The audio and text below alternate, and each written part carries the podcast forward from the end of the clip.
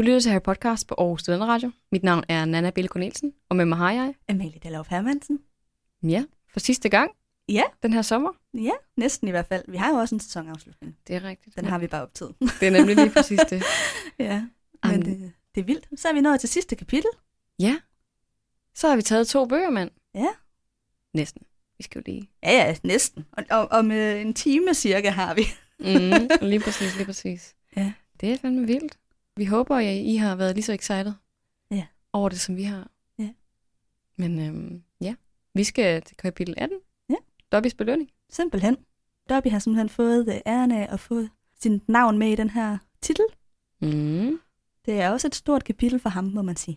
Ja, det er det godt nok. Det betyder meget. Det er egentlig også fint, at han lige har fået øh, titlen, hvis man kan sige det sådan. Mm. Det synes Nick fra J.K. Rowling. Lidt mm. anerkendelse. Ja. Men jeg tænker på, om du har lyst til at tage så resuméet. Det kan du tro, jeg har.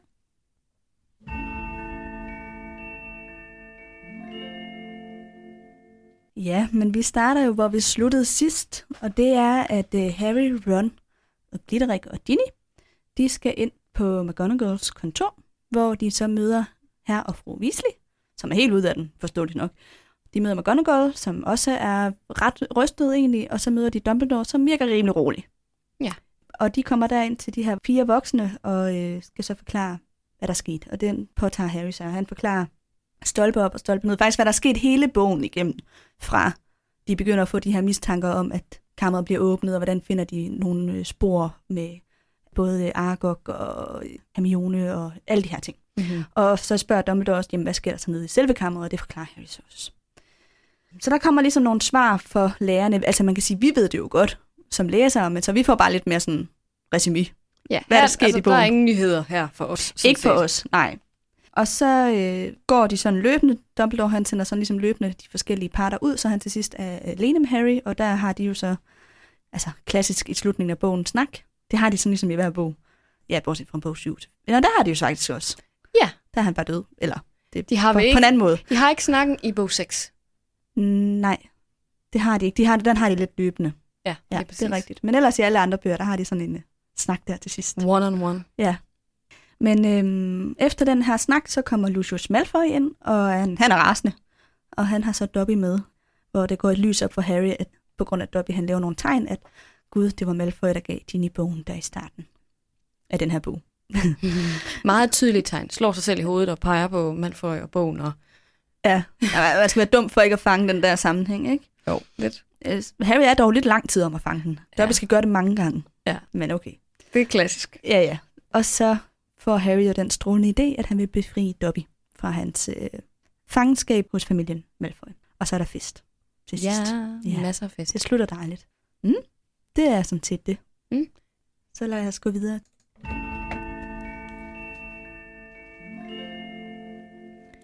Man kan jo sige, at det her kapitel det er ret karakterbaseret. Altså igen, som du sagde i resuméet, vi ved jo alle de her ting.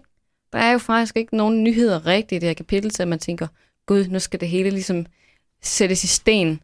Hvis man læser dem for første gang, er det måske jo rigtigt, så får vi nogle nye Mhm. informationer, blandt andet det her med, at Harry har fået evner fra Voldemort. Det er jo en ret stor ting. Ja, Men det, det ved rigtigt. vi jo Det godt. ved vi som læsere godt i løbet Ja. af bogen, fordi vi har læst dem før. Det er præcis. Så vi har diskuteret det ret mange gange. Så det er egentlig ikke øh, afsløringer, der sådan rigtig kommer fra os i det her kapitel, men det er mere sådan interaktionerne, og så Mm. øh, er der selvfølgelig det her store øjeblik med Dobby. Det, der er interessant, det er jo, det er jo hvordan de andre reagerer på de her informationer. Lige er faktisk mest altså sådan, karakterernes reaktioner på informationer, det der er interessant. Ja, nemlig. Ja. Og vi har sådan, altså, vi har taget lidt forskellige, og så alligevel ikke rigtigt. Men jeg vil Du gerne- har taget mange, du gerne vil ind på i hvert fald. Jamen, jeg synes, der er mange reaktioner, som er spændende. Især hægtede jeg mig ved øhm, Mr. og Mrs. Weasleys reaktion. Ja. Fordi da Ginny og Harry og Ron, de kommer ind, sammen med Glitterik selvfølgelig, han er der stadigvæk, øh, der kaster de sig selvfølgelig om halsen på Ginny, og er bare så lykkelig, og hun står og græder og græder og græder. Ser ingenting. Indtil Harry, han begynder at fortælle om hendes rolle i alt det her, at hun er ja, blevet hjernevasket af Voldemort, eller Ja. har været besat af ham i hvert fald på en eller anden mm. fasong, ikke? Og så bliver Mr. Weasley sådan helt bestyrtet og sådan, du har skrevet med den her dagbog, og du har ladt den overtage dig. Hvordan fanden kunne du finde på det? Jeg burde have lært dig noget bedre. det kan simpelthen ikke passe. Altså han i rette sætter hende og skiller hende ud Mm. for hendes rolle i det her, og hvordan hun har håndteret situationen med, med dagbogen. Og det synes jeg bare var så malplaceret. Ja. Altså, det var, Det er sådan lidt følelseskoldt, fordi Ginny er helt ude af den. og hun er totalt traumatiseret på det her tidspunkt. Jeg har været så tæt på at dø. Ja. Jeg har været besat af Voldemort, og så skiller hendes far hende ud. For, For, ikke, at have været besat af Voldemort. jamen det er det. Ja. Og for ikke at tænke sig om, og jeg kan godt se det, men det er måske ikke det rigtige tidspunkt at gøre det her på. Mrs. Weasley siger faktisk ikke rigtig noget. Nej, Hun hun takker. holder sig lidt ud af det. Ud af det. Jeg, jeg tror bare, hun må være så glad over, at hendes datter er kommet tilbage. Ja, ja. Men lige i den her situation, der var jeg godt nok sådan lidt, der må hun godt lige sådan steppe op, og Jeg tror også, hun er lidt i chok, må jeg så er sige. hun nok. Og det er nok også det, herr Weasley er, siden han reagerer på den her måde. Ja. Fordi det, øh, altså, jeg tænker, det er lidt et udtryk for hans egen frygt og mm. hans choktilstand, og hans, øh, uh, han har været oppe i sådan et eller andet helt, sådan et felt af panik over Ja. at miste sit barn. Totalt sorg, og så lige Ja. så er hun der ikke. Ja. Ja, men jeg, jeg, kan også godt, jeg kan godt sætte mig ind i det, men jeg synes bare, det er så... Det er synd for Ginny i den her situation, det er det. Det er bare ikke den rigtige måde at håndtere det på. Faktisk er der ikke nogen af dem, der skal stå og snakke, hvis jeg skal være helt ærlig. De skal alle sammen op på hospitalsløjen. Og så lige have håndteret de traumer, som de har fået af den her omgang. Altså, der skal være sådan en krisepsykolog, der lige kunne øh, øh, faktisk. sådan, faktisk sikre, at de ikke gik gå i choktilstand. Ja. ja. Især Ginny, altså jo, det er vigtigt at have den her samtale, og alle ligesom får at vide, hvilke informationer, der er rigtige, og hvad der er sket og sådan noget. Men Ginny skal ikke stå dernede og høre på det der. Hun skal bare op et eller andet Ja. sted. Det er jo så også det, Dumbledore han øh, kan se. Det er rigtigt. Fordi han, øh, for det første forsvarer han Ginny og siger, der er andre både ældre og klogere troldmænd, som er blevet øh, manipuleret ja. ja. af Voldemort. I skal ikke øh, give Ginny skylden for, at hun også er blevet narret af ham, fordi det er, hvad der sker. det Den magt har han bare. Og så siger han også, jeg tror, du har brug for at komme op i hospitalsfløjen og få dig en kop kakao, inden du skal i seng. Ja. Og med andre ord prøver han ligesom så at så skabe det der skifte, så hun ikke skal blive ved med at sidde der og Lytte på det ja, der. på lytte på øh, de der i rettesættelser. Det er nemlig det. Ja, jeg synes i hvert fald, det var meget interessant. Især i forhold til, hvordan Mr. Weasley normalt er. Ja, men jeg ser det 100% som et udtryk for, hvor, øh, altså hans egen, Hvor chokeret han er. ja, hans egen tilstand af chok og frygt og Ja. alle de her tanker Ja. og følelser. ja, men det giver egentlig også god mening. Det er bare... Øh, for Ginnys skyld er det bare Ja. så skidt. Ja. Altså det... Eller for, det fungerer Det er ikke det, hun har brug for. Nej, der. det slet er det ikke. Og det er hendes følelser og hendes øh, velbefindende, der er absolut det vigtigste i hele den her situation. Mm. Det er ligegyldigt med alle de andre. Ja, det er hende, hende, det er der- hende, der har det klart dårligst i hvert fald. Så, så der var, jeg lige, havde, var der lige en, en løftet pegefinger. Ja, Det var ikke så Til godt. herr Weasley. Mm. Øh, til Weasley, ja. Og så i forhold til Ginny, der har jeg også en lille ting, fordi som sagt, hun er jo totalt traumatiseret. Hun siger ikke noget, før selvfølgelig hun skal forklare det her med dagbogen. Står og græder. Og så skriver J.K. Rowling lidt senere i bogen, og Ginny var blevet strålende glad igen. Ja. Hvor jeg var sådan, what? Ja, det er sådan lidt... Øh, Ej, altså, det, det går lidt for hurtigt, det her. Der er ikke fuldstændig glippet et eller andet her. Ja. Altså, de, der, der går ligesom et par dage, og så noterer Harry så, "Ah, men nu er alt godt, og Ginny er glad. Ja. Og sådan, Ej, det, det er simpelthen ikke rigtigt. Og det er jo så lige det, vi skal huske. Det, det, det er jo Harrys opfattelse af Ginny, det her. Ja. Det er jo ikke sikkert, at J.K. Rowling, hun mener, at Ginny er helt på, har det helt godt igen. Det er nok mere Harrys opfattelse, Ja. som er, når nu er alt godt. Ja. Hun smiler, så må hun være glad. Jamen, det er rigtigt nok, Øhm. det er rigtigt nok. Altså, ting er i hvert fald, den her oplevelse, hun har været ude for, det må altså gøre, at hun har PTSD og nogle traumer. Det ved vi jo også fra senere bøger, fordi Ja. hun siger, jeg kan sætte mig ind i, hvordan det er at være besat af Voldemort, og hvor Mhm. mm-hmm. traumatiserende det er. Det siger hun jo til Harry, Ja. fordi det er jo noget, vi ved, det er noget, der bliver ved med at, ligge for hende. Det er rigtigt, det er rigtigt. Og så vidt øh, jeg lige kunne læse mig til, så siger hun også i Cursed Child på et tidspunkt, at andre begyndte ligesom at isolere hende efter mm. den her Mhm. oplevelse, at hun lige blev stået uden for det sociale, fordi at hun havde Ja. oplevet det her med Voldemort. Harry, han opfanger det bare ikke. Det er jo igen ham. Altså, han er jo bare lidt selvcentreret, ikke? Altså, Jo. man kan også se det det synes jeg også var lidt sjovt. Den her til sidst i bogen, der øh, tænker han, jeg ved ikke, hvad jeg skal være mest glad for. Om det var, da Hermione kom tilbage, eller da Ernie Macmillan kom over og siger undskyld til mig. Hvor man Ja. er slet, for det første har Ernie allerede sagt undskyld. For det andet, selvfølgelig skal du være mest glad for, at Hermione kommer tilbage, eller at Hagrid kommer tilbage lidt Ja. senere. Altså sådan, der er nogle af de her begivenheder, hvor det er sådan, selvfølgelig burde du være mest glad og lykkelig for, at dine Ja. nære venner kommer til dig igen. Og overlever for fanden. Og alligevel er han så lidt i tvivl, fordi jamen, det er jo også ret fedt, at Ernie han kommer og siger undskyld. Var det sådan, ja, Noget Okay. lidt skadefrohed eller sådan noget, ikke? Hvor man er Jo. sådan, jamen han er stadigvæk meget ung, og sådan yeah. fokuserer måske nogle gange på de forkerte ting, fokuserer på, hvad der er fedt. Og altså den der med at have ret, ikke? Jeg, jeg, jeg kan da også kende det fra mig selv, det der Ja, med, hvad den, jeg der, der vinder diskussionen, eller den, der sådan har ret i sidste ende, hvor man siger, det er faktisk ikke det, der er vigtigt lige nu. Det, der er vigtigt, Nej. det er, at alle dine venner har overlevet. Ja. Og ikke, at du får Ja. ret i en eller anden fucking lortediskussion. ja. Ej, altså, helt ærligt. Men ja, tilbage til det her med Ginny, og er hun nu glad igen og sådan noget. Ja, altså, det, man kan jo godt udstråle, at alt er godt. Ja. Uden at det er det, ikke? Jo, det er rigtigt Og nok. det tror jeg er tilfældet her med Ginny, fordi hun, hun er med i de der øh, lege, de har i toget på vej Mhm. tilbage til King's Cross, og hun øh, Altså, fortæller om Percy og hans øh, kæreste, forhold. ja. Ja. og øh, griner sådan lidt med de andre, men spørgsmålet er, om Harry hende helt opfanger de der lag, der er i det. Nej, de har jo ikke gjort det indtil nu. Så det, øh, altså det virker umiddelbart, som om der kommer mere fokus på Ginny her til sidst, Mm. mm. frem for hvordan der har været igennem hele bogen. Men alligevel er der ikke rigtig noget, der har forandret sig, Nej. hvis man kan sige det sådan. Men jeg, jeg ved ikke, om det er... Altså, du ser det jo som en fejl fra Harrys side. Ja. Men jeg overvejer også, om det simpelthen er J.K. Rowling, der sådan Om det er hende, der har... Øh, har fravalgt det for at fokusere ja. på Harrys historie i stedet for. Ja, altså hun kunne jo godt have skrevet det sådan, at Dini hun stadigvæk øh, Skulle håndtere det her traume. Ja, og var, var mærket af situationen. Ja. Eller, altså hun kunne godt have skrevet en eller anden sådan bibemærkning mm-hmm. Mm-hmm. et eller andet sted i kapitlet, det. ikke?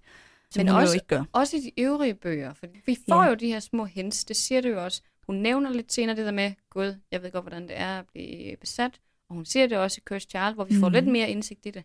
Men i resten af bøgerne er hun bare Ginny. Der er hun glad og dater og Ja. laver alt muligt random. Men vi kan jo godt se, at der er andre karakterer, der også får lov til at være traumatiseret. Altså Neville Longbottom Mm-hmm. har det jo ret skidt ret længe, og ham får vi ligesom åbnet op for, og Ron og hans issues får vi også åbnet op for. Jeg tror ikke rigtigt, vi får noget med Hermione som sådan. Det er ligesom ordnet, tror jeg. Mm. Der er selvfølgelig problematikkerne med mudderblod og sådan noget. Men det virker lidt som om, nu har vi haft det her kapitel med Ginny og hendes øh, besættelse. Så er det klaret. Ja. ja det, Det, rigtigt. det føles lidt som om, den bare lød lukket i Ja. efter den her bog. Ja, det vil jeg give dig ret i. Nu kan jeg ikke huske rigtigt, hvordan bog 3 starter ud, altså i forhold til familien Weasley. Mm-hmm. Om der er noget med det der, altså som vidt jeg husker, så møder Harry dem, eller sådan er det i hvert fald i De, filmen. de har været i Ægypten. De har været i Ægypten, og så møder han dem øh, på det her øh, hotel, den utætte kedel. Ja. Eller kro. Kro er det nok, ja. øh, et inn, vil man jo sige på engelsk. Men, øh, men der møder han dem jo så, og jeg kan ikke huske, hvad han øh, observerer omkring Ginny. Nej, men det er jo heller aldrig vigtigt i gåseøjne. Nej, Øhm, nej han, han observerer jo mere Hermione og Ron. Lige præcis. Det er dem, der er hovedpersonerne, ikke? Jo. Så de der detaljer, dem glemmer man lidt.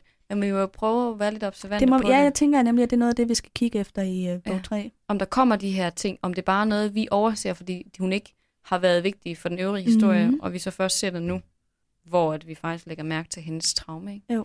Men jeg, jeg synes godt, der kunne være lagt mere arbejde i, hvordan hun dealer med ting, i stedet for, hvordan Harry kun dealer med ting. Ja, det kunne også have været interessant, vil jeg sige. Generelt er det mest mænd, synes jeg, og deres traumer. Det er faktisk rigtigt. Vi får lidt Luna. Øh. Øh, ja, og alligevel, altså hun, Det er meget i periferien, ikke? Jo. Og Hermione, hun, hun har det bare godt. Hun virker det håndterer også hun, bare- Hun er bare altid, og hun er bare, ja. Hun kan håndtere det hele. hun dealer det med sine egne ting, i hvert fald hvis hun har et eller andet. Ja, Der er det i bog 1. Men så er den ligesom også lukket af. Nu har hun det godt, nu har hun sine venner. Hun skal nok få det fint, ikke? ja. Hun har jo hele den her situation til, i bog 7, hvor hun øh, fjerner øh, hukommelsen fra hendes forældre, ja. Eller i hvert fald hende fra deres hukommelse. Ja. Og det må jo have været enormt svært. Men det Ja. mener jeg ikke, at vi sådan hører Nej, så meget det om, gør vi hvordan ikke. det påvirker Vi hende. hører faktisk heller ikke, hvordan hun fjerner den igen. Altså, vi må formode, at hun fjerner den igen fra sine forældre, men vi... Det har vi faktisk et lille spørgsmål om. Nå. Ja. Mm. Så altså, der, det, ja. Ja, det her, det her med kvindetraume, og sådan at komme ind i hovedet på kvinderne, det kunne jeg faktisk godt have tænkt mig. Ja. At, vi var, at der havde Ja. været lidt mere fokus på. Det vil jeg give dig ret i. Der er generelt meget fokus på mænd. Ja. Og deres psyke. Mm-hmm.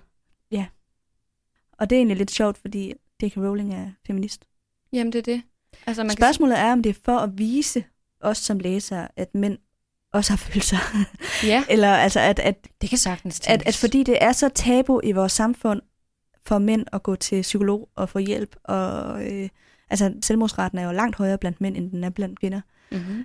Altså, så jeg tænker, det kan jo godt være et feministisk budskab, det her med, at vi bliver nødt til også at se, hvordan at mænd har det.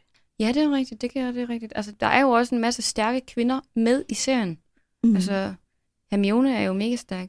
Mm. Ginny bliver jo også en rigtig stærk person, selvom at filmene ikke øh, retfærdiggør hende Nej, det gør de ikke. rolle Ja, overhovedet ja, ja. i bøgerne, vel? Øh, McGonagall er også ret stærk. Luna er også noget for sig selv. Men igen, jeg synes ikke, de her Mm. karakterer er så dominerende. Altså, Hermione er den eneste, der sådan virkelig dukker frem. Ja, Sådan der er flere, øh, hvad skal man sige, større biroller også, som er mænd. I Ja, hvert fald. Ja. Altså alle, altså Voldemort, Dumbledore, Sirius, Harry, Ron, ikke? Altså det er Neville. alle sammen nogle ret store, Neville, ja. Der er ikke så mange kvinder, som virkelig fylder meget, synes jeg. Nej. Egentlig, når man tænker over det. Men øh, Noget ja. andet, man også kan undre sig lidt over i forhold til det her med, at J.K. Rowling er feminist, så den, der er ikke nogen transpersoner med. Nej. Eller ikke-binære køn i det hele taget. Altså, der er ikke... øhm, Der er det her med varulve. Men det er den eneste, der Ja. er sådan lidt effig. Men er det ikke mere i forhold til øhm, Homoseksualitet? jo, og noget med AIDS og sådan noget? Er det ikke mere det, Jo, det jo, sådan skal repræsentere? jo, det er det. Det, her med, Det er jo ikke et andet køn. Nej, det er rigtigt. Der er selvfølgelig nogen, der har snakket om det her med homoseksualitet. Men øh, så er der så Dumbledore. Ja, som også er homoseksuel. Men, Ja. der, men det er generelt heller ikke noget, der fylder særlig meget. Det fylder overhovedet ikke. Altså, Nej. vi får det jo ikke engang at vide i bøgerne. Så nej, Nej, Man kan sige, at på det tidspunkt, hvor de er blevet skrevet, har det ikke været særlig dominerende i øh, samtalen Nej. i samfundet. nej, den offentlige debat har ikke heller accepteret Nej, øh, transpersoner og ikke-binære køn. lige præcis. Og man kan jo tænke sig, at hun har været nødt til at droppe nogle ting på grund af forlagene. Måske. Ja, Måske hun har det fået rigtigt. at vide, Det ved det vi her ikke. det er for øh, specielt. Det, ja, det ved vi jo faktisk ikke. Til gengæld så har hun så det her med kæmper og nisser og dværge og Mm. sådan nogle ting. Altså der er alligevel lidt der, men det er selvfølgelig ikke andre køn, det er mere noget med minoriteter, ikke? Jo, det, jeg, jeg vil også sige, altså det hun kan, er rigtig meget, ja lige præcis, det hun kan, det er rigtig meget minoritetsfokus. Det snakker vi også om på Silkeborg Mhm. mm. Bibliotek. Og det er hun god til. Det vil jeg rose hende for. Men øhm, Seksualitet, men sex se- fylder ikke. sex og køn i forhold til, øhm, til mennesker. Ja. Eller, det er det selvfølgelig også i forhold til minoriteter. Men nu, forstå mig ret. Det, kom til at, det blev misforstået lidt, eller det kunne godt misforstås. Men jeg mener, i forhold til for eksempel på skolen, mm. Mm-hmm. der synes jeg, det kunne have klædt repræsentationen, hvis der også havde været nogle elever, der var for eksempel transpersoner, eller en lærer, der var det, for eksempel, ja. eller øhm, ja, generelt sådan lidt mere flere homoseksuelle, som, mm-hmm. altså sådan, fordi at det, hun kan, er jo også at beskrive den her teenageudvikling. Ja. Og det er jo også der, der er mange, der finder ud af, at de er det ene eller det andet, som Det er afviger fra korrekt. normen. Og det tror jeg, der ville have været mange, der kunne have haft gavn af, at hun havde.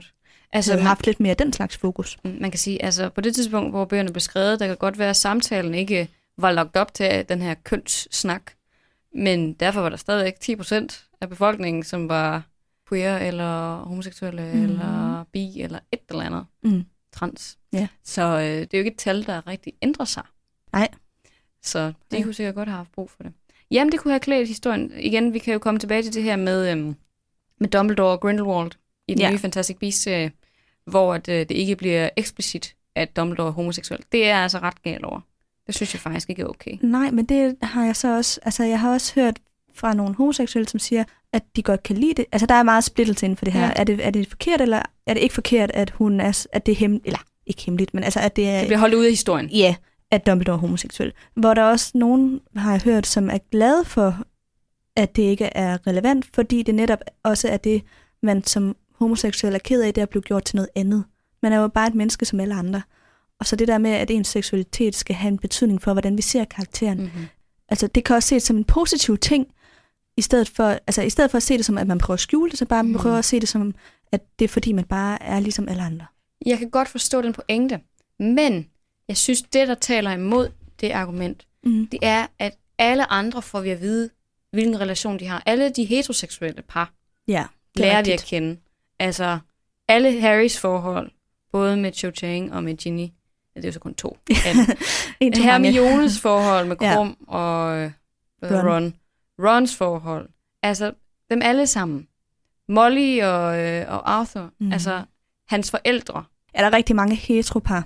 Ja, og alle dem, som ikke finder nogen, eller som virker sådan lidt anderledes. Altså Sirius og Lupin. Altså, Lupin han ender jo så sammen med, Med tongs. med Tonks. Mm. Men altså, dem taler vi ikke rigtig om, og det der med, med kvinder. Det kan selvfølgelig godt være, at det er, fordi de har været til noget andet Mm. end kvinder, nødvendigvis. Men jeg synes bare, det er interessant. Og det vi, er en rigtig god pointe. Altså, Altså, når man ligesom accepterer, og det vil vi gerne snakke om, det er Mm. helt fint. Men det der med, med det, som er lidt anderledes, det behøver vi ikke snakke om, fordi det accepterer vi bare.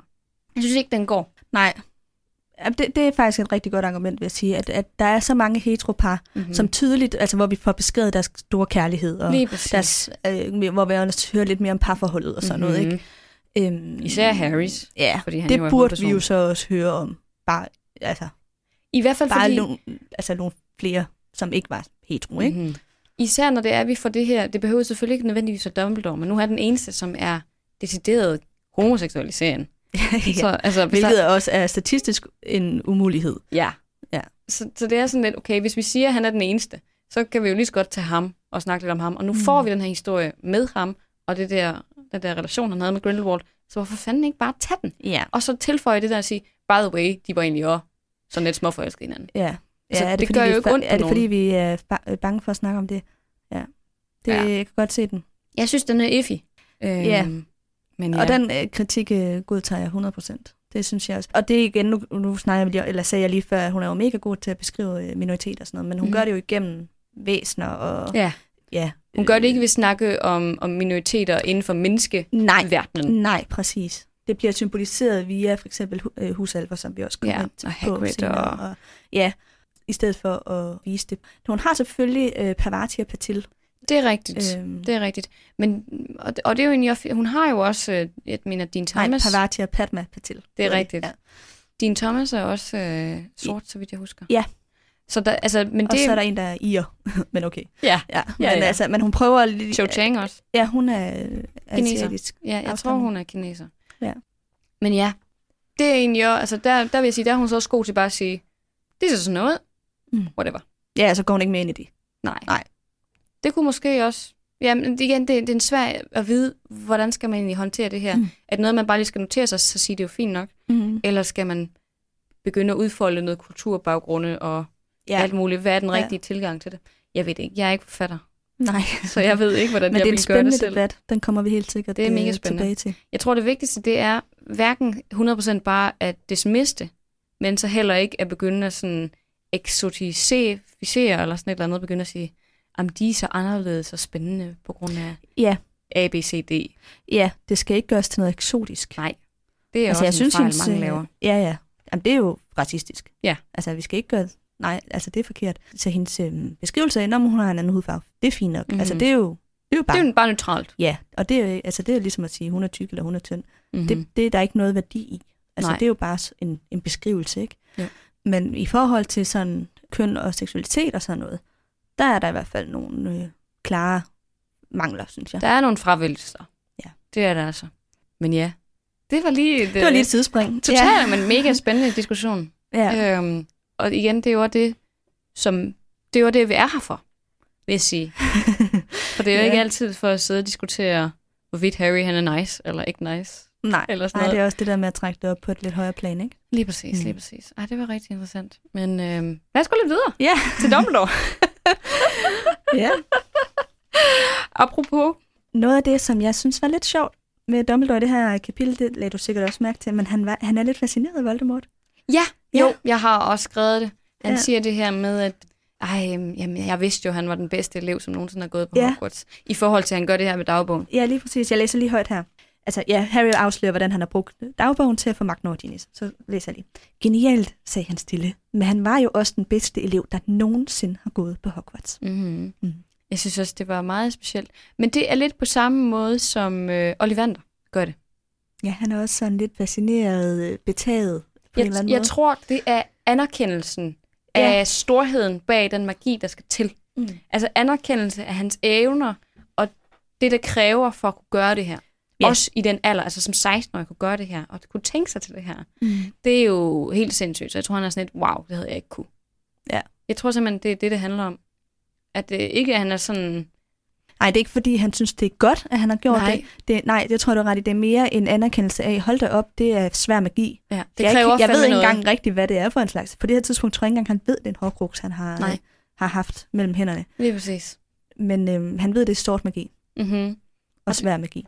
Det er nemlig det, sådan, altså ikke kun at åbne det der kammer, men også at gemme en del af sig selv ind i den der Ja. dagbog, og Mm. tænke sig til, at nogen skal åbne den, og senere, gør, altså det øh, kræver ret meget, ikke? At kunne tænke sig til det allerede som 16-årig. Mm. Dog synes jeg, at det, der kommer lige bagefter, er rigtig interessant, fordi så forklarer han øh, Mr. og Mrs. Weasley og alle de andre tilhørende. Der er ikke mange, der ved det, men øh, inden at øh, Voldemort blev Voldemort, så var han en pæn, nydelig dreng, der gik på skolen, som hed Romeo, og han klarede det bare så godt. Og så rejste han væk fra skolen, og så blev han forblændet af mørke magter og sådan noget. Mm. Og for sådan et, Det gør han også på skolen. jamen det, det er jo ikke Ja. ja. rigtigt, det her. Nej, det er rigtigt. Han, for, han får det til at vide. Han forvrænger virkeligheden en lille smule her. Jamen det gør han, fordi at, han var jo altid godt vidst, at Romeo, han var altså ond fra starten. Det er i hvert fald det billede, vi får i de, øhm, I bog 6. i de tilbageblik, mm. som vi har. Altså af ham på børnehjemmet, hvor han sidder og stjæler andres ting og torturerer andre børn og sådan noget. ting. Ja. Han er jo, har jo tydeligvis nogle problemer allerede som helt lille. Ja, der er den der manglende empati, som, ja. Øh, som Dumbledore opfanger ret tidligt, Mm-hmm. Og, jeg og synes, som bekymrer ham. ja, og jeg synes, det er interessant, at han ligesom affrejer det i den her, eller i hvert fald ikke indrømmer det over for de andre, at han altid har været sådan. Jeg ved ikke, hvorfor. Det undrer jeg mig også over.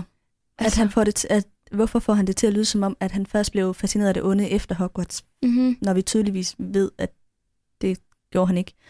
Især på baggrund af Øhm. det her, fordi han har jo lavet den, mens han var 16. Præcis.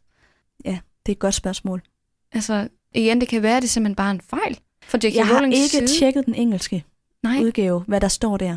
Det har jeg i forhold til noget andet, som jeg kommer ind på senere, mm. Men jeg har ikke lige kigget på det her, men det kunne jo godt være, at der også er noget med oversættelsen. det kan godt være, at det har noget at gøre med oversættelse. Jeg synes i hvert fald, det var, det var For meget det er en sjov specielt. detalje at lyve om. Ja, eller i hvert fald ikke, øh, altså hvorfor skulle han ikke stå ved, at sådan har Voldemort altid været? Mm. Især den her ting med, um, der var ingen, der havde forestillet sig, at han skulle gå fra den her pæne, nydelige dreng til at blive så sådan her. Mm. Og sådan, jo, det havde du da. Ja, Eller- som den eneste faktisk. Ja, det blev lidt interessant. Ja. Meget, meget pudsigt. Noget andet, jeg synes var lidt sjovt, det var det her med, at han... Nu har vi snakket lidt om feminisme. Mm. Men det her med, at han øh, giver Harry og Ron den her pris. Ja. Og så giver dem de her 200 point hver. Jeg ved ikke, Hvilket også er noget af en opgradering fra sidste bog. Ja. Der fik de uh, Ron 50 point, og Harry tre- 60 point. Nu får de 200 point hver, og en pris. om... Altså, jeg tror faktisk, det er den samme pris, som øh, Romeo det, fik. Ja, det er. Ja. det er fucking Der er lidt, uh, men det tror jeg er helt bevidst. Ja, det tror jeg også, det er. Ja. Det er lidt sjovt. Men det, jeg synes var lidt mærkeligt, var til gengæld, at hverken Hermione eller Ginnys sådan, handlinger i det her bliver anerkendt det bliver ikke overhovedet. anerkendt. Nej. Altså, Især vil jeg sige, at Hermione, hun burde have fået... Altså, Harry og Ron var aldrig kommet ned i det kammer, hvis ikke Hermione, hun havde givet dem de her tegn. nej, Eller havde regnet den ud. og Hermione altså, offrer decideret sit liv, Ja, eller sætter i hvert fald sit liv på spil, for den her information kan blive bragt videre til dem. Hun går op, og hvis hun var blevet forstenet, uden at have været noget derop, eller ikke havde haft et spejl med, så var hun død. Ja. Og det synes jeg er utrolig mærkeligt, at hun har, nu har hun ligget deroppe i en måned, eller sådan et eller andet, og Mhm. været forstenet.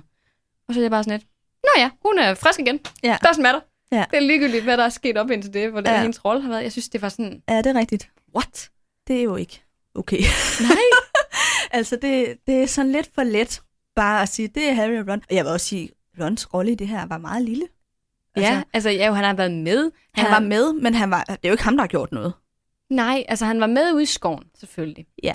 Og, og han ville jo gerne med ned i kammeret, og han gør sit bedste for at hjælpe til, og alle mm. de her Mhm. ting. Så han forsøger Ja, han ligesom... forsøger at gøre noget. Han bliver ja. så adskilt på grund af tilfældigheder, Mm. på grund af Glitterix forbandelse. Det kan jo være, at det er sådan skæbnens trick, at Harry skal gøre alle de her ting selv. Mm. Det tror jeg måske lidt, fordi det sker i hvert fald hver gang. Det er ikke? altid sådan, ja. det er altid sådan. Det er sådan lidt... Øh, gar, dø, dø øh, maskiner, eller hvad fanden det hedder. Det ved jeg ikke, Gud i maskinen eller sådan noget. Nå. Der kommer sådan en eller anden skaberkraft, der lige pludselig ændrer på øh, historiens gang. lige præcis mm. sådan et eller andet. Det kan jo være, at jeg siger det fuldstændig forkert. Det var lige meget. Men nej, jeg synes, at anerkendelsen er totalt mærkelig her. Også i forhold til Ginny. Fordi jo, jeg ved godt, at, at hun i et eller andet omfang er skyld i det her. Men hvis det ikke var for hende, så havde der stadig været det der monster nede under skolen. Mm. Og hun kæmper imod, og jeg synes også, at hendes rolle i det her, det skal anerkendes. Hun forsøger jo faktisk at slippe ud af den her forbandelse, eller den her besættelse. Jamen det gør hun. Hun, det. hun, er jo hun prøver at komme af med dagbogen. Ja. Det har været en kamp for hende gennem hele den her bog, at slippe fri af Voldemorts klør. Ja. Jeg synes også, at hun skal anerkendes mm. For det, der er sket for hende. Altså, og de kan stadigvæk give de, de der, dem de der 400 point, men så giv for fanden 100 point til Hermione, 100 point til Ginny, og så 100 til Ron og Harry, Mm. i stedet for de her... Ja, det kunne de have gjort. For Altså- dem ud på fire i stedet for. Lige præcis. Den, hvis skyld de jo i virkeligheden er, det er jo faktisk, øh, ja, selvfølgelig Voldemort, men også øh, Lucius. Altså, det, jeg synes ikke, at... Og det ved Dumbledore godt. Jamen, det gør han. Ja. Så det er sådan lidt... Ja, det er meget mærkeligt. Mm. Altså, der da Hermione hun kommer tilbage, der er det også sådan, yay, hun er tilbage. Og det var. Mm. Ja. Ikke, ikke et ord mere om, hvordan det har været, og hvad hun tænkte, og nej, Nej. hvor det er forfærdeligt. Og... Nogle ting glider vi meget let og elegant henover, hvor vi sådan godt kan sidde og mangle et eller andet, en eller anden Mm. forløsning, eller mangle nogle oplysninger. Igen, der er lidt for meget fokus på, jeg ved godt, det er Harry, der har reddet os Mm. alle sammen, og det var ham, der var nede i kammeret. Det er så mest fordi, at Dumbledore har hjulpet ham.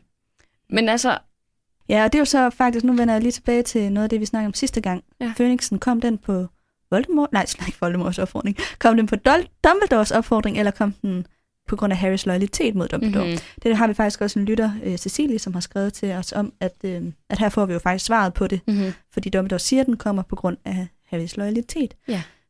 Der kan jeg så også tænke, at det er bare noget, Dumbledore siger. det overvejer jeg det, også vi lidt. ved jo ikke, om det er rigtigt.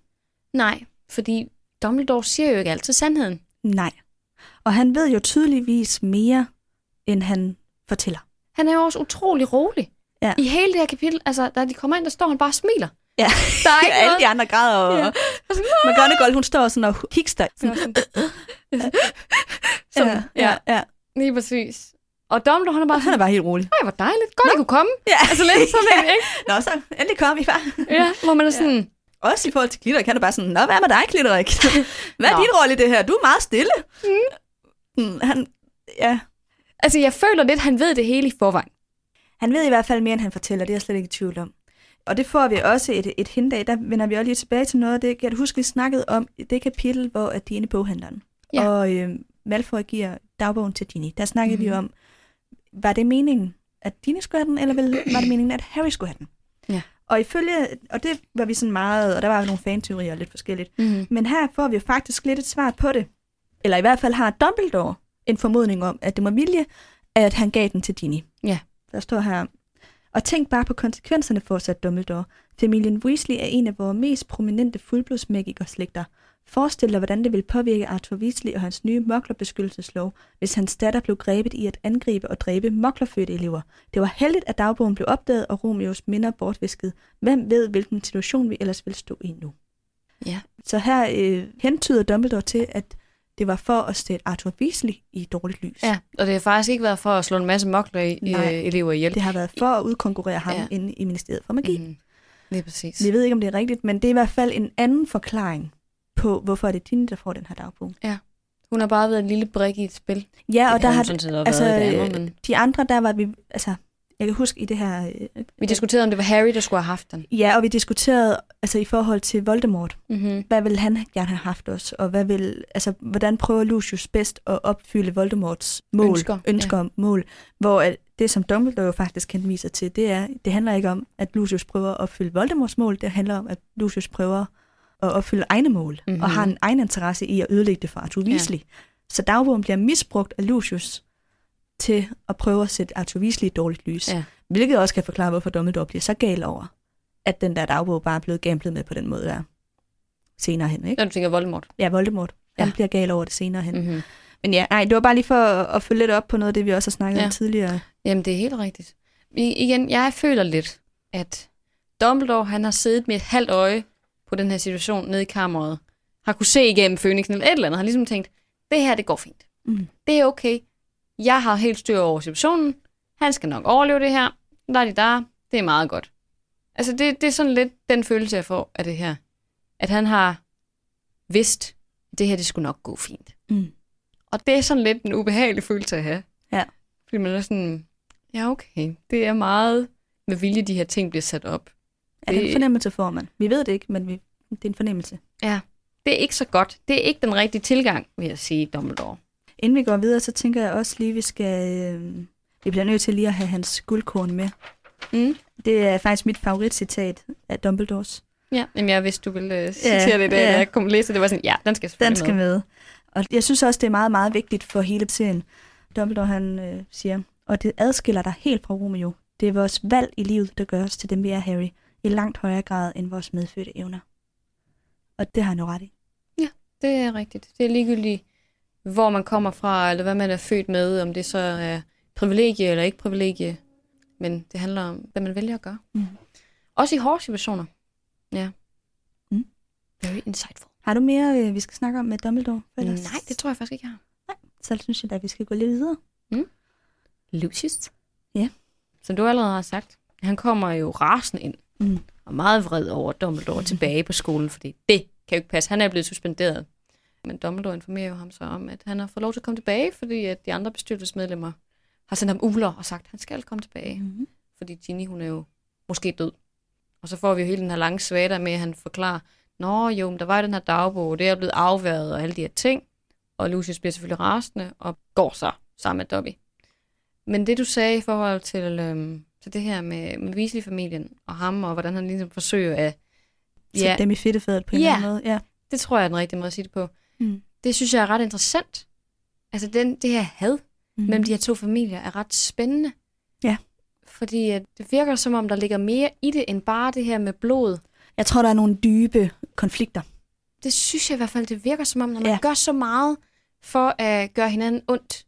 Man fornemmer jo også løbende igennem bøgerne, at hver gang, at Arthur og Lucius støder ind i hinanden, så sker der et eller andet. Ja. Altså, de kan simpelthen ikke finde ud af det samme. Nej, det er nemlig det.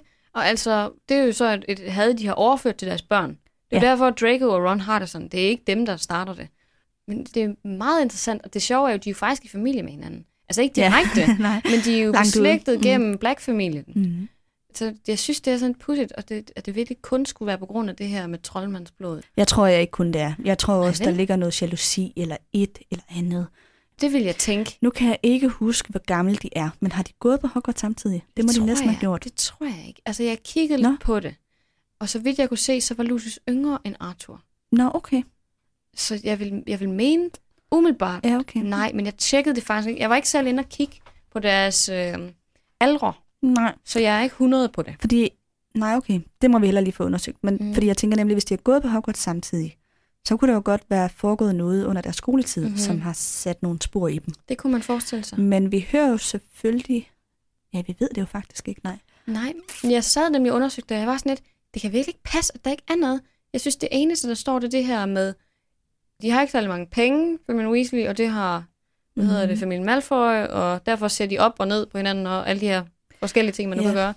Øhm, Men det virker også som noget, der er dybere end det. Jamen, det synes jeg. Og, øh, og som du siger, Ron han har jo også arvet, og det har Malfoy også, altså, eller øh, Draco også, de har jo arvet de der fjendskab til hinanden. Mm. Allerede inden Ron mm-hmm. egentlig Mhm. snakker med Draco, fortæller han jo Harry, det er en Malfoy. Dem kan man ikke lide. Dem kan vi ikke lide. Ja. De er onde Det mennesker. bliver etableret- etableret Øhm, fra starten af, at ja. det kan man bare ikke. Og vi får jo at vide i Cursed Child, igen, jeg har ikke læst den så mange gange, jeg har kun faktisk kun læst den en gang. Mm. Det har du jo også kun, Jeg har kun det? læst den en gang. Så jeg er ikke så stærk i den. Men altså, der bruger de jo meget energi på at egentlig styrke den her relation og vise, bare fordi, at man kommer fra et. Mm. så kan man godt ændre sig. Igen den her med ens valg Mm. frem for ens ophav. Ja. Og ja, jeg synes, det er interessant. Jeg, det, jeg synes ikke, det kan passe, at det kun handler om blod og Gryffindor versus Slytherin. Det er simpelthen Nej, for det mærkeligt. er sådan, Harry opfanger det, men det er Mm. ikke, det tror jeg heller ikke på. At Mm, det, der står bare ikke noget andre steder. der må være nogle fan-teorier omkring det. Det, det vil jeg da formode i hvert fald. Ja. Jeg synes, det er meget specielt. Men ja, han tropper jo også op med, med Dobby. Det er jo mm-hmm. derfor alt det, der kan ske. Det er jo egentlig specielt, at han har Dobby med, fordi vi møder ham jo ikke sammen med Ja, Dobby før. og det har jeg også undret mig. Hvorfor har han Dobby med? Men det giver ingen mening. Udover at det for, at Dobby kan blive sat fri, selvfølgelig. Mm-hmm. Altså, det er jo den eneste sådan, grund egentlig. Ja.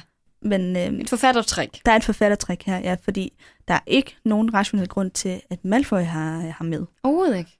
Vi har alligevel stødt på Malfoy. Øh, eller det, det er første gang, vi møder ham i starten af, af bogen. Og så møder vi ham senere, da de skal have Hagrid i Azkaban. Gør vi ikke det? Er han med der? Det er han i filmen. Jeg mener faktisk bare i bogen, at det er Dumbledore og øh, Fudge. Det kan godt tænkes, det er det. Men i filmen er han med, ja. Ja, ikke? Ja, altså det er i hvert fald, det er selvfølgelig fordi, at så gud, så lige pludselig så får vi den her afsløring. Dobby er faktisk Malfoys. Mm. Så, wow. Mm. Men han har ikke nogen betydning i det her møde. Og det, det er sådan sjovt at troppe op med en tjener, som er bundet ind i bandager og Også har fordi, det elendigt. Og ja, det, det også vildt. fordi, at øh, husalfer som regel skal blive hjemmet. Ja. De skal helst ikke bevæge sig uden for matriklen. Så, øh, men det er nok bare et forfattertræk for at... Kunne sætte ham fri. Ja. Ja, det er det nok. Det, ind, det, der var endnu mere mærkeligt, det var, at han kommer gående med ham ind under armen. Han bærer faktisk ham ind ja. i kontoret, og det er sådan, ja. hvorfor? ja. Ja, det er Jamen, sådan... der er meget, der er lidt mærkeligt ved den der scene. Ja. Det vil jeg give dig ret i. Mm. Men Dobby, han er jo så helt bundet ind i bandage og, øh, og har det virkelig skidt og sådan noget.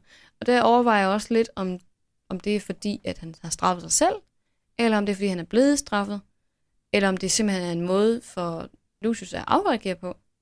Det tror jeg også, det er. Jeg tror, at hver gang Lucius er vred, så går det ud over Dobby. Det er, Også selvom bare, Dobby har- ikke har noget med det at gøre. det er bare fuldstændig vanvittigt. Altså, Ja. Han er sådan en pryle-knap, man kan bruge. Det er jo virkelig tortur og øh, det er ondskab at rende rundt med sådan Ja. en, som man lige kan tæske lidt løs på, ikke? Ja, men det var, det var meget specielt. Og så sker der jo det her med, at Harry han løber ned med den her sok og den her, om, viklet rundt om dagbogen og får den givet til Malfoy efter deres møde selvfølgelig. Malfoy kaster den fra sig, og Dobby griber den, og så bliver Dobby så fri. Det synes jeg også var lidt mærkeligt. Tæller det? Det har jeg også tænkt på, fordi reglen hedder jo, at herren skal give alfen et stykke tøj Ja. som bevis på at sætte alfen fri. Mm-hmm.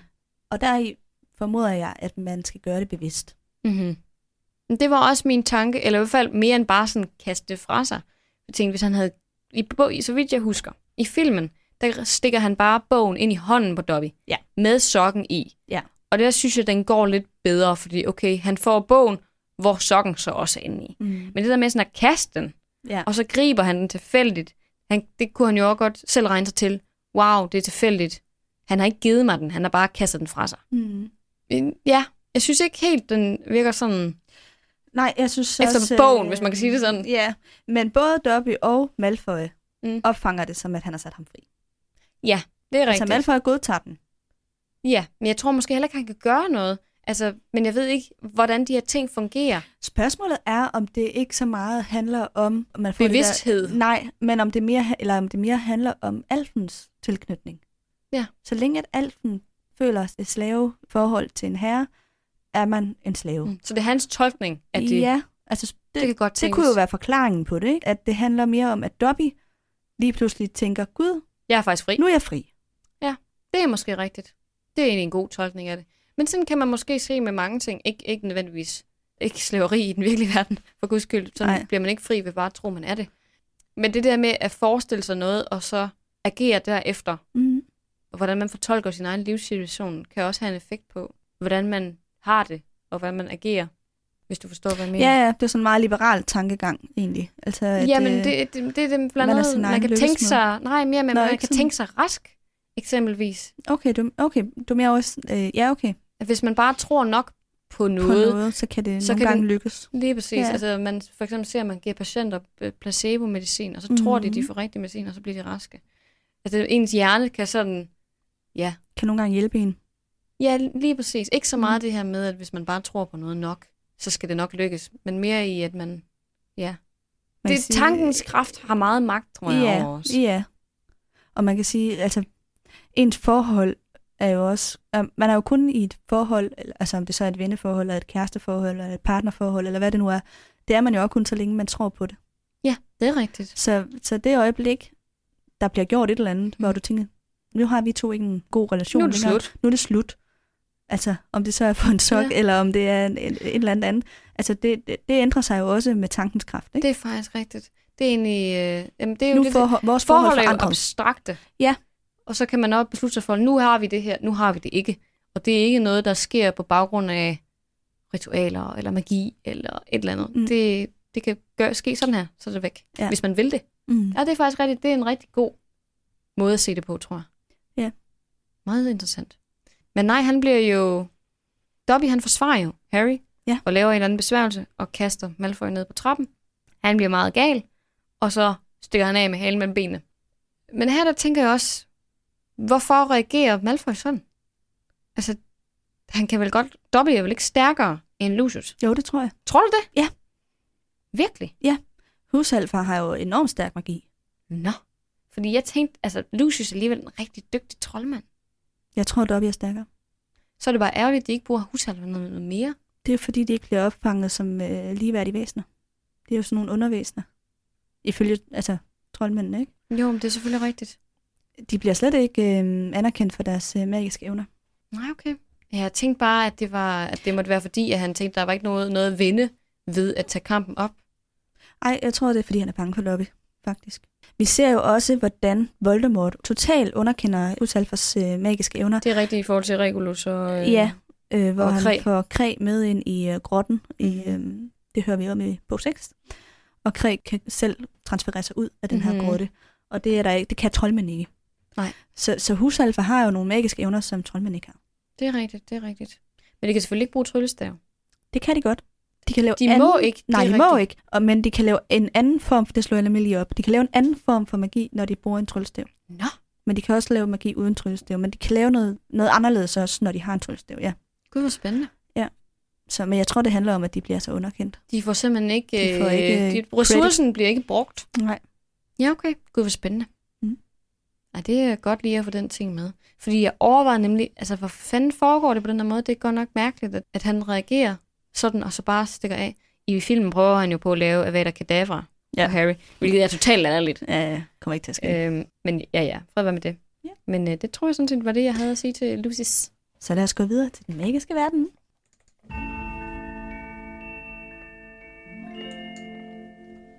Før vi lige går alt for meget i gang, der er lige noget, jeg bliver nødt til at spørge om.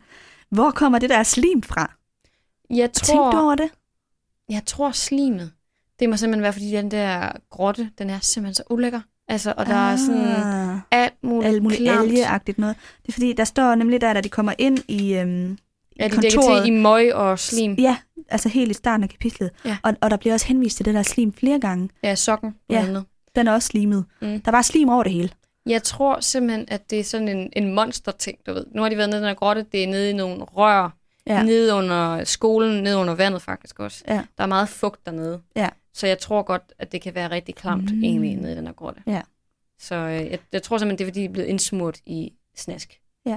De lander, så vidt jeg også husker, i nogle øh, knogler og diverse Ja. ja. ulækkerheder, da de ryger ned i kammeret. Så Okay, det giver mening. Jeg undrer mig bare over det. yes. Nå, nu har vi jo lige snakket lidt om, hvordan øh, Dobby får sin frihed, og øh, hvordan han får den her sok. mm-hmm. Og det synes jeg var lidt interessant, fordi der er jo tre forskellige versioner af det. Alt efter, om man ser filmen, eller læser den danske bog, eller den engelske bog. Nu Mm. har vi allerede lige snakket lidt om, at i filmen er sokken inde i bogen. I den danske her, der binder Harry sokken uden om bogen. Mm. Og i den engelske, der putter Harry bogen ned i sokken. I den engelske putter den ned i sokken. Altså i den engelske Mm. mm. bog, ja. Ja. Der, øh, ja, som sådan Det må være en kæmpe sok, eller en meget lille bog. en af delene. Mystisk. Så der er i hvert fald sådan tre forskellige versioner af det. Men jeg tror egentlig bedst, jeg kan lide filmversionen. Det tror jeg også bedst, jeg kan. Jeg synes ikke, øh, Det andet er for mærkeligt. jeg har bindt sokken rundt om og putte bogen ned i. Der er ikke rigtig nogen... Jeg kan bedre lide, at den er, sådan, er gemt inde i bogen. Ja. Og så åbner man den, og gud, der er en sok. Ja. Og så virker det mere, som om han har... Fået den på en eller anden Ja. måde. Ikke? Ja, jeg synes, jeg kan også bedre lide øh, filmudgaven. Det var bare lige for at sige, der er flere måder at Ja. tolke den her scene Mm. på. Mm. Det er jo faktisk lidt... øh, Det er selvfølgelig den magiske verden, vi er i gang med, men for mig bliver det faktisk lidt mere en meta-ting også. Ja. Og egentlig også for dig jo. Ja. Øh, end en sådan teknisk ting, fordi vi har jo diskuteret alle de her ting allerede. Mm. Vi kan jo ikke snakke om Gryffindor-sværet, eller husalfer, eller Nej. alle de her ting, for dem har vi diskuteret allerede. Men øh, jeg har også en lille ting. Ja. Det handler om øh, den her forbandelse, som Voldemort har kastet på lærerne. Ja. Og det går jo så den her gang ud over Glitterik. Apropos Glitterik, nu har vi jo ikke snakket om ham, men han er jo bare fantastisk. Så jeg vil faktisk godt lige læse nogle af de her er han altid. altså nogle af de her ting op, som vi får at vide. Professor Dumbledore, skyndte Ron sig at sige, der skete en ulykke nede i hemmelighedernes kammer. Professor Smørhår, er jeg virkelig en professor?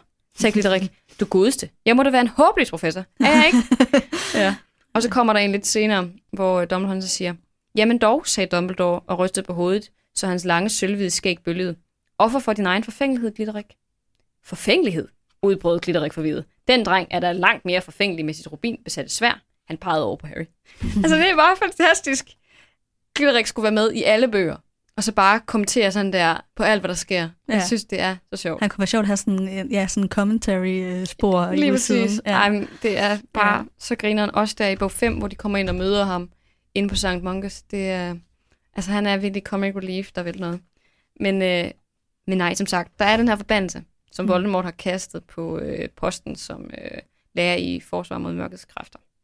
Og det går jo ud over alle lærere, der Mm. mm. nogensinde har været på skolen, siden han ja, Kaster ikke den her forbindelse. lige præcis. Mm. Han beder jo om at få positionen som forholdsvis ung og så lidt ældre, Mm. men Dumbledore afviser ham jo så. Og det gør Amado Dibbet også. Men J.K. Rowling, hun øh, fik inspiration fra øh, et metalband, eller sådan en parodi-metalband ved navn Spinal Tap, Nå. som blev ved med at miste deres trommeslager. Nå. Altså alle deres trommeslager, de døde simpelthen af alt muligt mærkeligt. De har haft sådan 16 trommeslager, som bare døde Gud, af sjovt. random Eller ting. ikke sjovt, men altså... Nej, det men var, totalt pudsigt, ikke? Jo. Så der, der var nogen, der døde i sådan en gardening accident, altså sådan en haveulykke, og en, der forsøgte, at, hvad var det, cykle hen over en tank med en haj i, eller et eller andet Nå, vanvittigt. det er sådan nogle vilde ulykker. Ja, jamen det er jo Ja. sådan en metalband jo. Ja. Så det, folk er døde af de mest sindssyge ting. 16 trommeslager, Er det godt nok vildt? specifikt. og så, så var hun Ja, sådan, også at det er bare, at det er altid trommeslageren. Ja. Ja.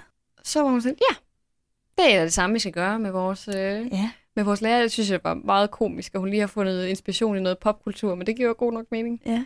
Øhm, Ej, hvor vildt. Ja, ikke? Og man får da også en mistanke om, der må være et eller andet magisk på spil der. Altså, det kan jo ikke... Nej, det kan da ikke være det jo tilfældigt. Ikke, det, det er jo mærkeligt. Ja. Altså, Men det må simpelthen være den type person, man vælger til at være trommeslager. ja der, er, der er jo nok nogle rationelle forklaringer, men lige umiddelbart tænker man, det, hvordan kan det lade sig gøre? Ja. Ikke? ja. Men det var ja, det band, der hed Spinal Tap, åbenbart. Jeg tror, Ja. der skulle være en dokumentar om dem, så hvis det er noget, man er interesseret i, så kan Ja. det være, at man kan læse noget mere om det. Spændende. Ja.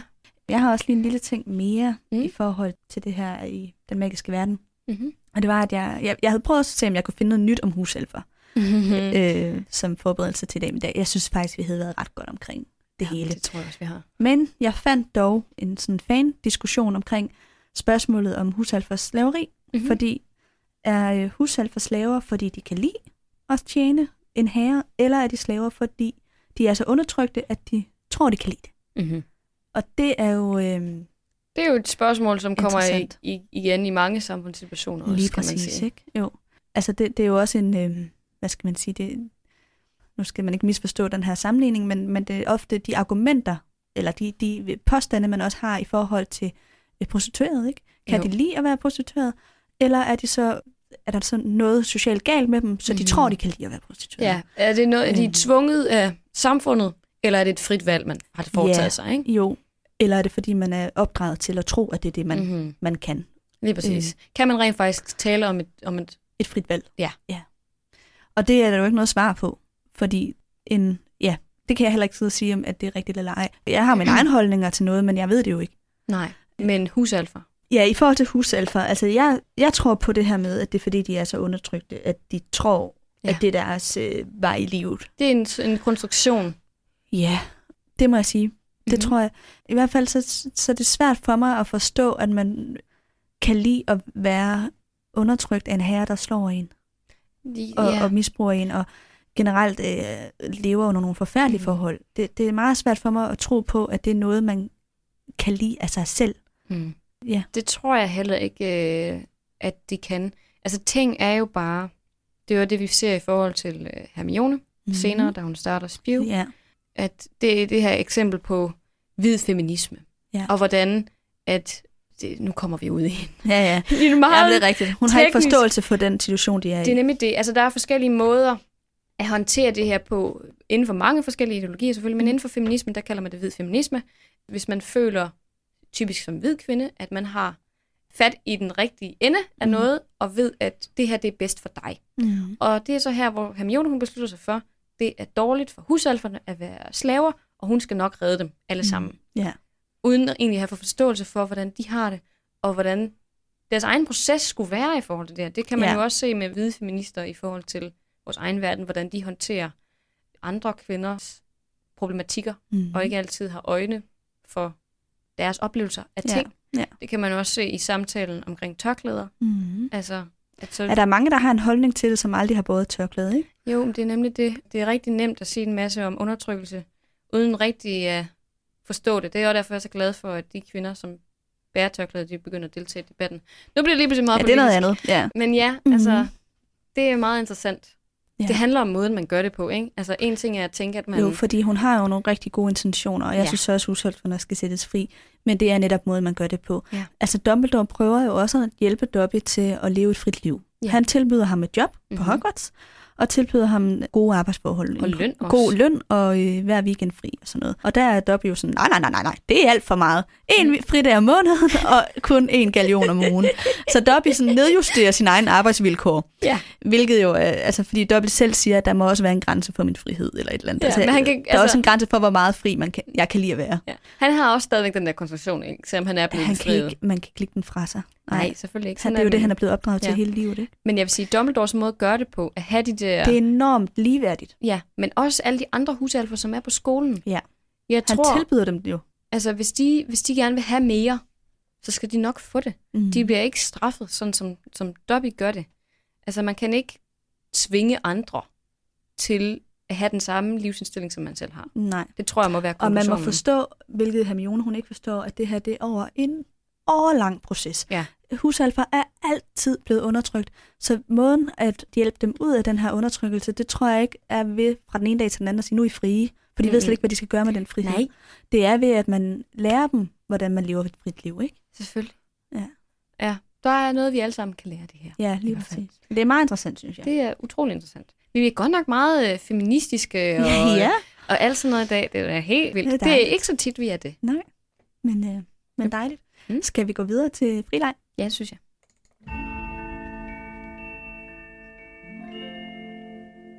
Jeg kan også se, at det bliver en lidt lang episode i dag. det håber jeg er okay for jer lyttere.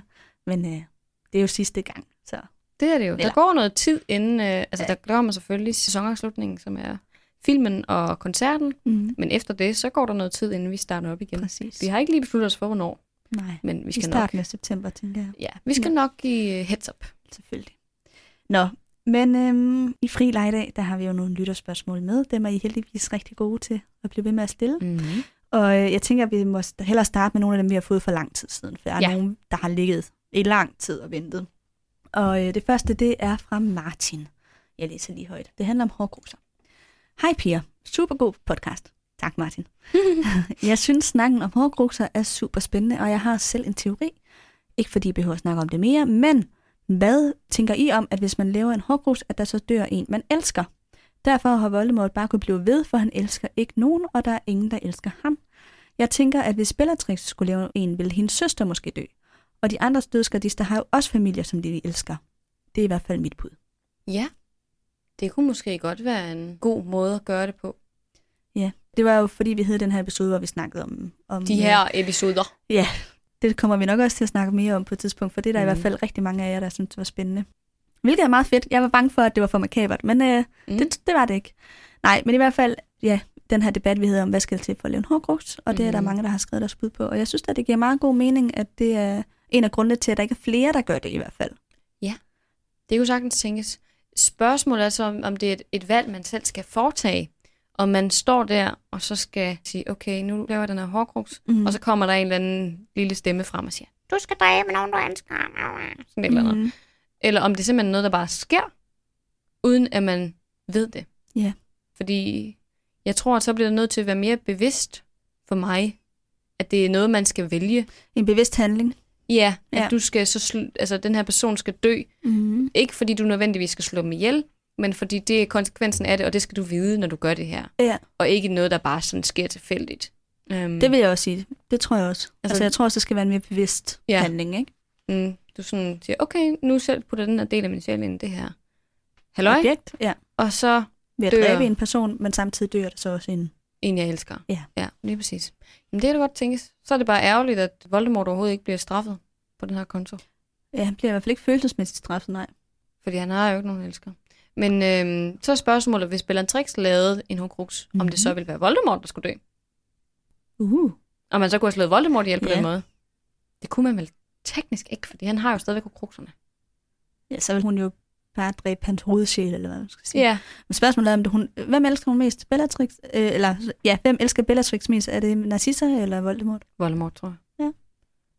Ja, jeg tror, hun er simpelthen så obsessed og så psykotisk, at hun Men er det så kærlighed, eller er det en besættelse?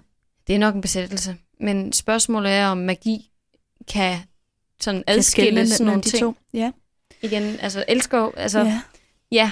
Det kunne i hvert fald være dem begge to. Igen spørgsmålet er, kan sådan en som Bellatrix elske? Er hun så langt ude, øh, at, at hun overhovedet er i stand til at have sådan oprigtige følelser for nogen? Eller er det også bare en eller anden mærkelig afart Mm. af det? Ja, det ved jeg ikke. Jeg tror i hvert fald, hun ville ofre Narcissa frem for Voldemort. Det er Ja, det tror jeg også. Ja, okay, det er rigtigt. Hvis hun, øh, ja, hvis hun kunne redde Voldemort ved Mhm. at dræbe Narcissa, så ville hun nok gøre det, ja. Ja. Jeg tror ikke, hun vil dræbe Voldemort for at redde Narcissa. Nej, det tror jeg heller ikke, hun vil. Så det er måske nok Voldemort, hun elsker mest, mm-hmm. hvis Mhm. vi skal snakke om kærlighed. Så Ja. ja. det kunne jo godt være, hun kunne have været enden på hans øh, Ja. karriere. Det eneste nok, hun så bare sige. ville vide det. Ja, fordi formode. man undersøger vel, når man skal lave en hårdkrux, hvordan det fungerer. Ja, Så, øh, Det vil jeg formode. Ja. Ja, det er interessant. men det er meget interessant. Ja, det er et godt uh, input. Mm-hmm. Så har Emilie skrevet, hvorfor faldt jeres interesse lige på Harry Potter? Uh, Det er sådan lidt mere om os, kan man sige. den er dyb. Ja. Altså, så er spørgsmålet, om det er i forhold til hele livet, eller den her podcast specifikt. Ej, Hvordan den- skal vi vælge at Den tolke er det? forstået som øh, ud fra hendes besked. Altså, hvorfor startede vi med at læse Harry Potter? Mm. Ja, okay. Altså, øhm, du fik en læst op. Ja, jeg fik bøgerne læst op af min far, og jeg fulgte øh, Harrys alder. Jeg var 11, da han læste den første, og 12 den næste. Og sådan. Det var meget fedt egentlig, at mm. følge den der kronologiskhed i det. Altså, jeg har altid været rigtig glad for bøger. Det vil jeg sige, det, og det er jeg stadigvæk. Altså, jeg har altid læst rigtig meget, også selv som barn, og hørt rigtig mange lydbøger, og også rigtig meget fantasy. Det kunne jeg rigtig godt lide som barn. Jeg læser også stadigvæk en lille smule fantasy, men ikke så meget. Og så øh, tror jeg, at min far havde læst om den her bog. Jeg ved faktisk ikke, hvordan han fandt Harry Potter-bogen, men han havde i hvert fald fundet frem til den. Og synes så, at vi skulle have noget far-datter-tid. Og han har aldrig læst nogen andre bøger for mig. Hm. Det er den eneste bog, han har læst højt for mig. Min mor, hun læste rigtig meget sådan noget øh, Emil fra Lønnebøger og Pippi Langstrømpe og sådan Mm. noget, men, øh, men min far har aldrig sådan læst for mig som barn. Han fandt selv på historie, faktisk. men ja, så begyndte han så at læse den her bog, og det blev jeg enormt fanget af. Og jeg ved ikke, om det var, eller det var nok en blanding af historien, og så det der med at have noget far-datter-tid. For det, øh, han gjorde det måske også lige på et tidspunkt i mit liv, hvor jeg havde rigtig meget brug for den der Mm. opmærksomhed fra en forælder. Fordi øh, der var nogle vilkår i mit, i min barndom, som gjorde, at det, det fik jeg måske ikke helt nok af. Så det, øh, det havde jeg rigtig meget brug for lige på det her tidspunkt, Mm. mm. hvor vi startede. Så nogle gange kan man jo forbinde noget rigtig godt med et eller andet. Det bliver bare noget ekstra særligt, ikke? Ja, det blev det i hvert fald for mig. Jeg forbinder i hvert fald de her bøger med noget øh, kærlighed fra, øh, fra min far også. Det må jeg sige. Ej, hvor smukt. ikke, at det, nej, ikke at det skulle lyde, men det kom til at lyde ironisk. Ja, nej, nej, Nej, hvor smukt. det var, ja. du kunne godt Ej, se jeg, ved, jeg kunne godt se, at du mente det. ikke? Ja, ja. det var overhovedet ikke ironisk. ja. Jamen, det kunne godt høre, at det kom Men ud. kender du ikke det, også hvis man har set en serie med nogen, og så forbinder det, man det med Jo. noget rigtig dejligt, Jo. fordi man har set den serie med lige præcis den person. Helt sikkert. Eller høre noget musik, som man forbinder Ja. til et specifikt sted eller et tidspunkt i ens liv. Jo, jeg Jo. forstår det virkelig godt. Ja. Det, er- Altså, jeg har også nogle rigtig gode venner, hvor vi hørte Mamas and the Papas California Dreaming. Mm. Øh, ret mange gange, hvor vi var ude at rejse. Og den sang er jo forfærdelig, men jeg elsker den, fordi at, øh, jeg forbinder dem med de her venner. Så øh, ja, man kan jo Mm. godt have sådan noget eller andet, man knytter op på nogle mennesker. Ikke? selvfølgelig. Nå, men hvad med dig? Hvorfor? øh? Hvad fanden med mig? Jamen, jamen, Harry Potter blev jo lige pludselig en ting, tror jeg. Og det, jeg har også nævnt det før, at jeg var ikke med på den i starten. Nej. Og det giver egentlig ikke rigtig mening, fordi jeg har også altid været meget glad for at læse. Jeg var virkelig en nørd, sådan, Mm. når det kommer til den del, at lede sådan en stor del af mit liv op på biblioteket og sådan nogle ting. Men jeg ved ikke, hvorfor Harry Potter... Det... Jeg er virkelig ked af, at vi ikke var venner som børn. Ja, men jeg tror, vi havde haft det fantastisk Ja. som børn sammen. ja, det tror men, jeg. Øh, Vi sidder med hver vores bog, ja, Ja. og ikke sige noget. og ikke snak. Ja. Ja. Mm.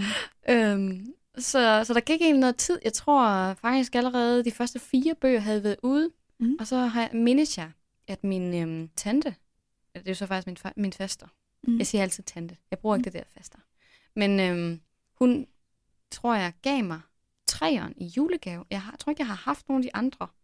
Men på grund af Nå. det, begyndte jeg så at læse dem. Jeg mindes også, at jeg siddet og snakket med en af mine klassekammerater i noget billedkunst om træeren, og hun fortalte mig, hvad den handlede om, om og alt det her med tidsvenner og Sirius og sådan noget. Og så begyndte jeg at blive sådan et intrigue, der var sådan et, ja okay, der var Mhm. måske et eller andet med dem der.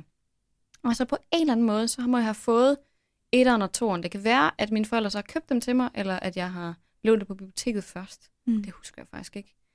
Jeg har jo nu alle sammen, og de Ja. er fucking slidte og Ja, gamle og sådan ja. noget. Men, Det er også øhm, noget charme ved. Men så begyndte jeg så at læse dem. Jeg har ikke fået dem læst højt. Mine forældre har læst bøger højt for mig, men øh, det har mere været, da jeg var ret lille, tror jeg. Ja. Og jeg tror aldrig, vi blev færdige med nogle bøger decideret, fordi det var altid sådan nogle... Der er den der med ham, der flyver på gåsen.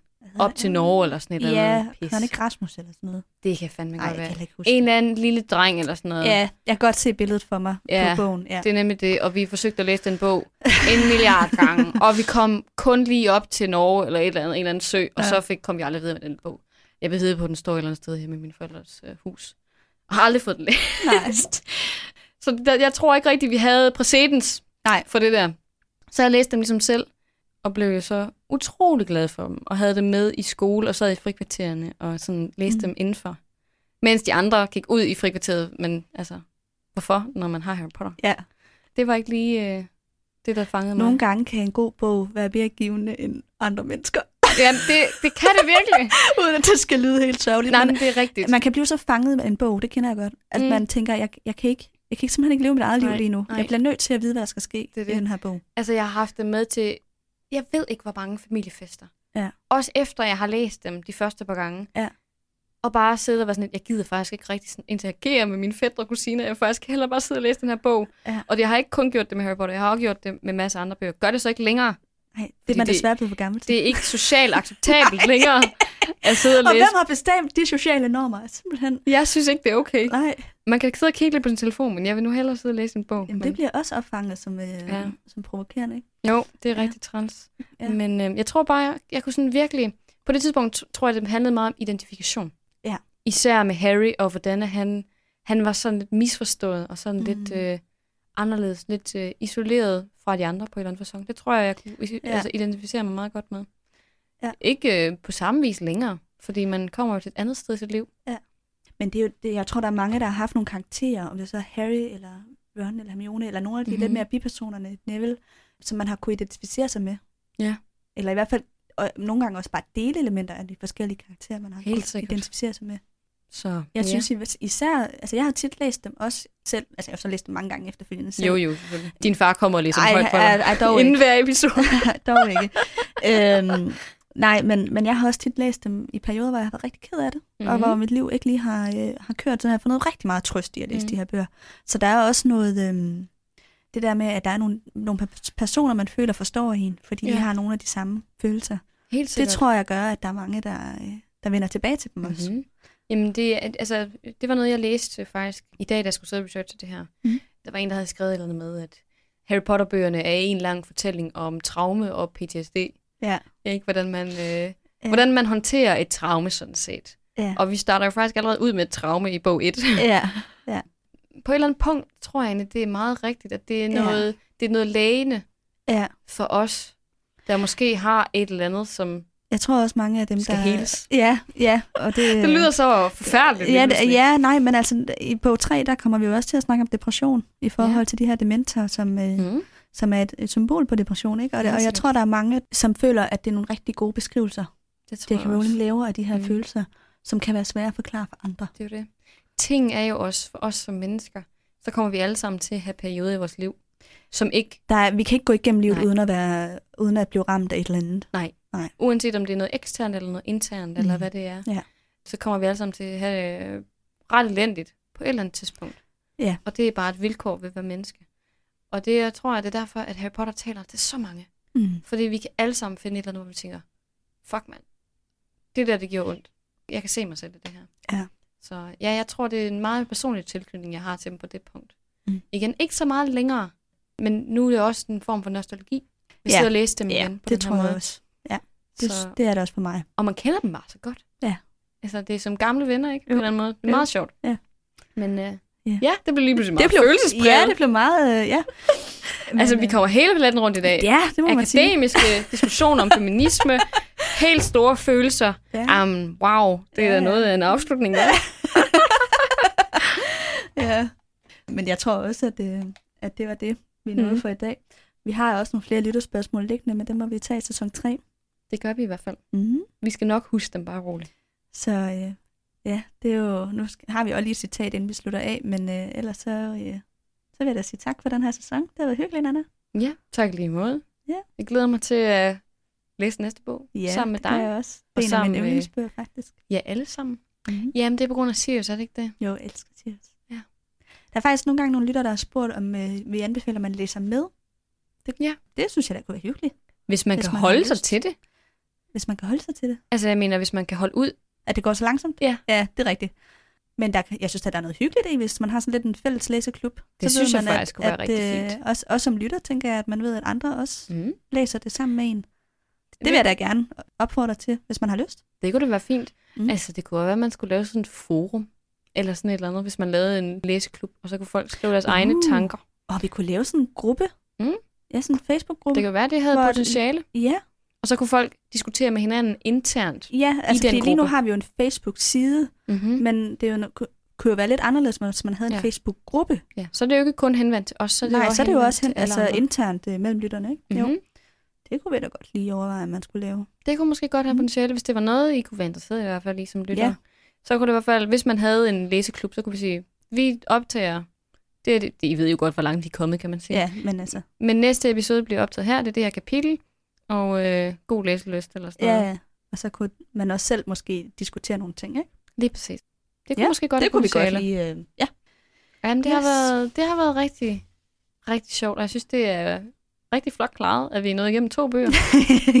Halvandet år. Klapper selv på skulderen. ja, det har, ja, det har taget lidt tid med bog 2, må man sige. Ja. Men, øh, men sådan er det. Sådan er det. Det Ja. gør jeg ikke noget. Nej. Ting er jo, at vi kommer, det har vi jo snakket om før, vi kommer nok til at omstrukturere lidt Ja. Fra næste bog. Altså, der bliver højst sandsynligt nogle kapitler, der bliver slået sammen. Mm. Jeg siger ikke, det bliver dem alle sammen. Ej, vi skal lige snakke lidt om, hvordan vi gør i hvert fald. Ja, Mm. altså ting er, at hvis det er nogle store vigtige kapitler, hvor man virkelig kan diskutere i dybden, som man jo kan med mange af dem, så bliver det selvfølgelig deres eget individuelle, forestiller mig. Mm. Men hvis det bare er de der fyldekapitler, som også er der, Mm. så må de jo blive slået sammen. Er umiddelbart tanken. Så kan vi også komme lidt hurtigere igennem, kan man sige. Det er nemlig, så behøver Ja. det ikke tage syv år Nej. eller mere. Men øhm, Men ja. den tid, den glæde, Ja. det skal vi nok fortælle mere om, når vi starter op igen. Så øhm, ja, vi håber, I har, har nydt det lige så meget, som vi har. Ja. Der er lige en sæsonafslutning, hvor, øh, hvor vi er i musikhuset, Mhm. mm-hmm. og der er et interview med dirigenten, og der er nogle interviews med nogle af, af publikummerne, Mm-hmm. og, øh, og så er der os, der snakker. Lige så præcis. lyden er lidt... Derefter. Ja, det er rigtig svært at lave ordentlig lyd, når man er ude, fandt vi ud af. vi prøvede sådan at justere det lidt undervejs, men det, det er rigtig, rigtig svært. Så jeg kan godt forstå, hvis man bliver lidt irriteret over lyden. Jeg vil bare sige, vi har prøvet at rette op på det, men øhm, ja, det, det er som det er. Mm. Man får om andet noget stemning. Helt sikkert. Men øhm, skal vi lige slutte af med et citat? Jeg har faktisk et, hvis Mm. du ikke har. Det må du gerne. Skal vi- Jeg havde tænkt Dumbledores, Ja, men nej. det læste du jo. Ja, det læste jeg højt. Ja, men øh, jeg synes nemlig, at vi skal tage et andet citat, som er Dobby har fået en sok, sagde Dobby vantro. Min herre smed den selv, og Dobby greb den. Det betyder, at Dobby er fri. Ej, det var fantastisk. Ja. Det var også et godt citat, Ja. det må jeg sige. Så Jamen, øhm, øhm, i så fald, så må vi jo sige øh, tak for i dag. tak for i dag, og øh, tak til dig. Tak til dig. Og husk, øh, som sagt, vi har en Facebook-side, hvor I kan synes godt om, og måske lægger vi lige øh, et link op til en gruppe. Det kan sagtens tænkes. Og husk også iTunes-siden, og gå ind og skrive anmeldelser og give stjerner og Ja. alt sådan noget. Og tak til jer, der har gjort det. Selvfølgelig. Yes. Jamen, øh, tak for i dag. Hej hej.